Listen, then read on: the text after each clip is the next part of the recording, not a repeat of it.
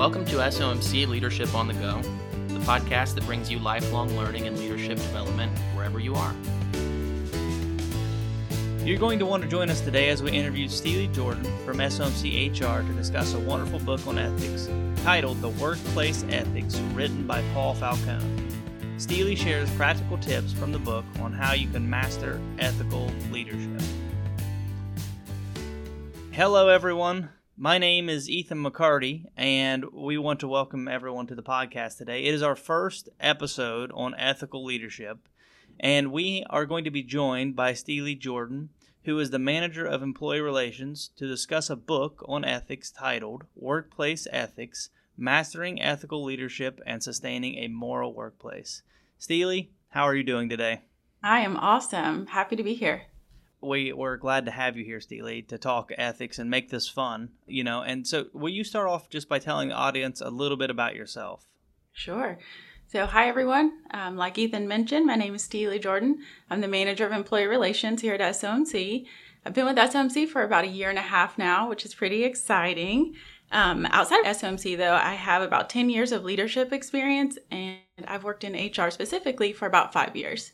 Awesome. So a lot of HR experience. I think when you think of ethics, HR is an uh, important role in all of that, and and and bringing ethics into play and and deciding what is ethical or, or what isn't ethical. I mean, there are definitely defined, clear things, and there's some the gray area gets involved, and you have to make that decision. So, uh, thrilled that you're here. Uh, can't wait to hear what you learned from this book, and you know what what why did you decide to pick up this book?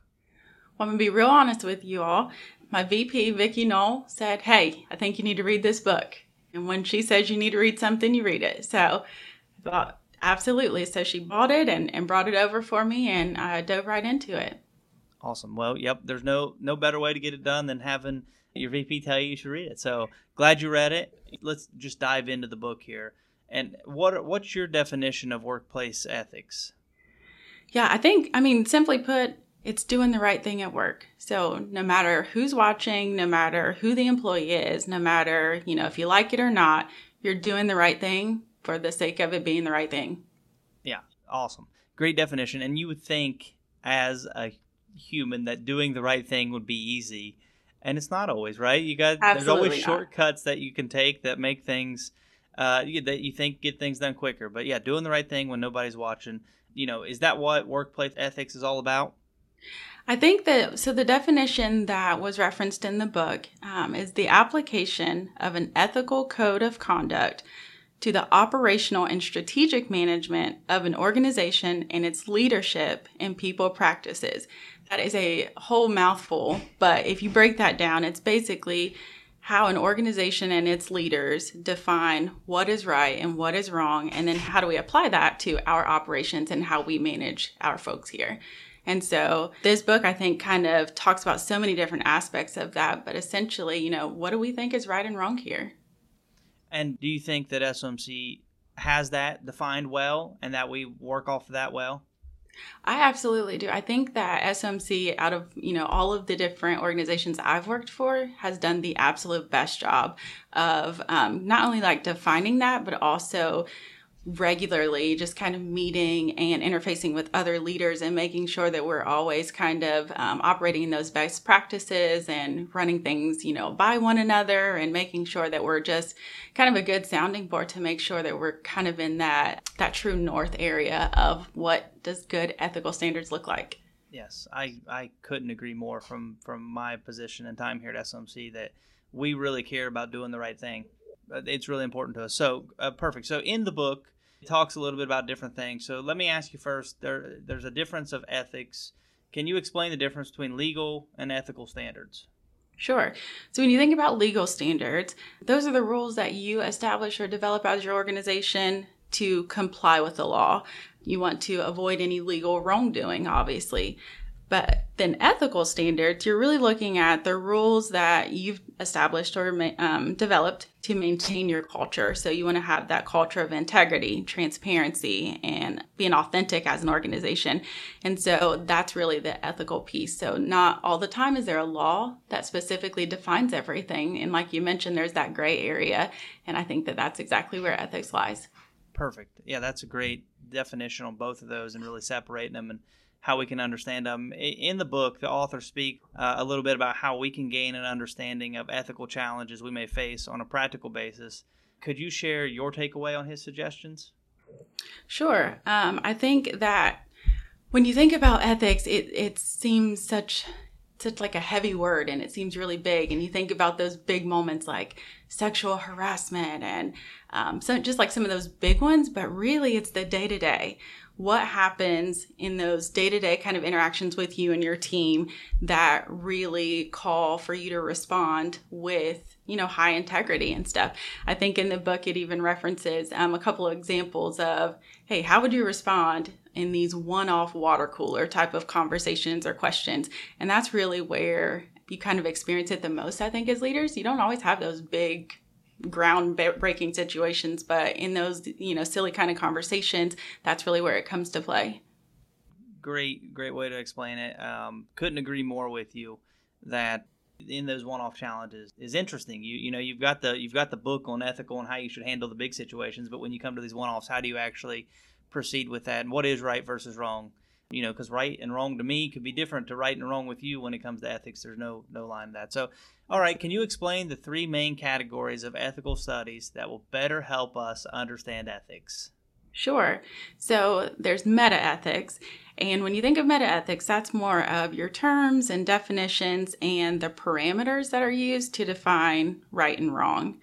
Then there's descriptive ethics, and that looks at the whole group or society as a whole and kind of what would society deem as good or bad. And then how does that influence our actions? Um, and you can also kind of even look at different societies and how they apply that for rewards or punishment in terms of their ideas of right and wrong. And then lastly, you have normative ethics and that really just focuses on establishing what is the norm for how people should conduct themselves and go out in the world from that higher kind of perspective or purity standpoint. Gotcha. Thank you for for breaking that down, helping us understand the the more details when it comes to ethics. In the book, the author says that you should make ethics personal. So my first question is, do you agree with that? And then based on that, if you do agree, you know, what steps can we put in place or should we do to make sure that um, to help us make ethics more personal? So first, I absolutely agree. I think that with kind of with anything, if you have any type of you know policy or laws or or any of those things, I mean, it's just letters on a piece of paper unless you really apply it. And when you make it personal, you are going out every day with the intention of operating from a high ethical kind of standpoint. Um, and so, again, just going back to even those one off water cooler conversations, that's when you apply it and, it and you're challenging yourself to work outside of your emotions and your own bias and opinions and things like that and looking at what is the right thing and not just for me or not just in this acute situation no matter what employee was in front of you or what department you worked in, um, what feels right for us as an organization and what we believe in. Yes, absolutely. Person making things personal it gets you much more focused and you can you know just like in the hospital you want to treat every patient like it's your mother right absolutely just make it, making it personal just adds more value makes you more involved and to, to do the right thing so i think when you make it personal too it's a call to action so you're not just, you know, it's not up to someone else or you don't feel like that's someone else's responsibility. It's a call to action for you to actually apply that in every opportunity that you're able to. And that's really important. Absolutely. Thank you for that. The, the author talks about some obstacles. So could you talk a little bit about those and some tips to overcome those? Sure. I think any leader, if they're being honest, if we're being honest with ourselves, can say that we've all kind of fallen victim to some of these. So, some of the common obstacles that they list in the book there is there's no other choice. So, you do something because there's no other option. This is how I have to do it. Or it won't matter. It's just this one time. Um, so, we make those exceptions because we believe eh, it's not a big deal to make an exception here and there. Um, another one is there's no law against it.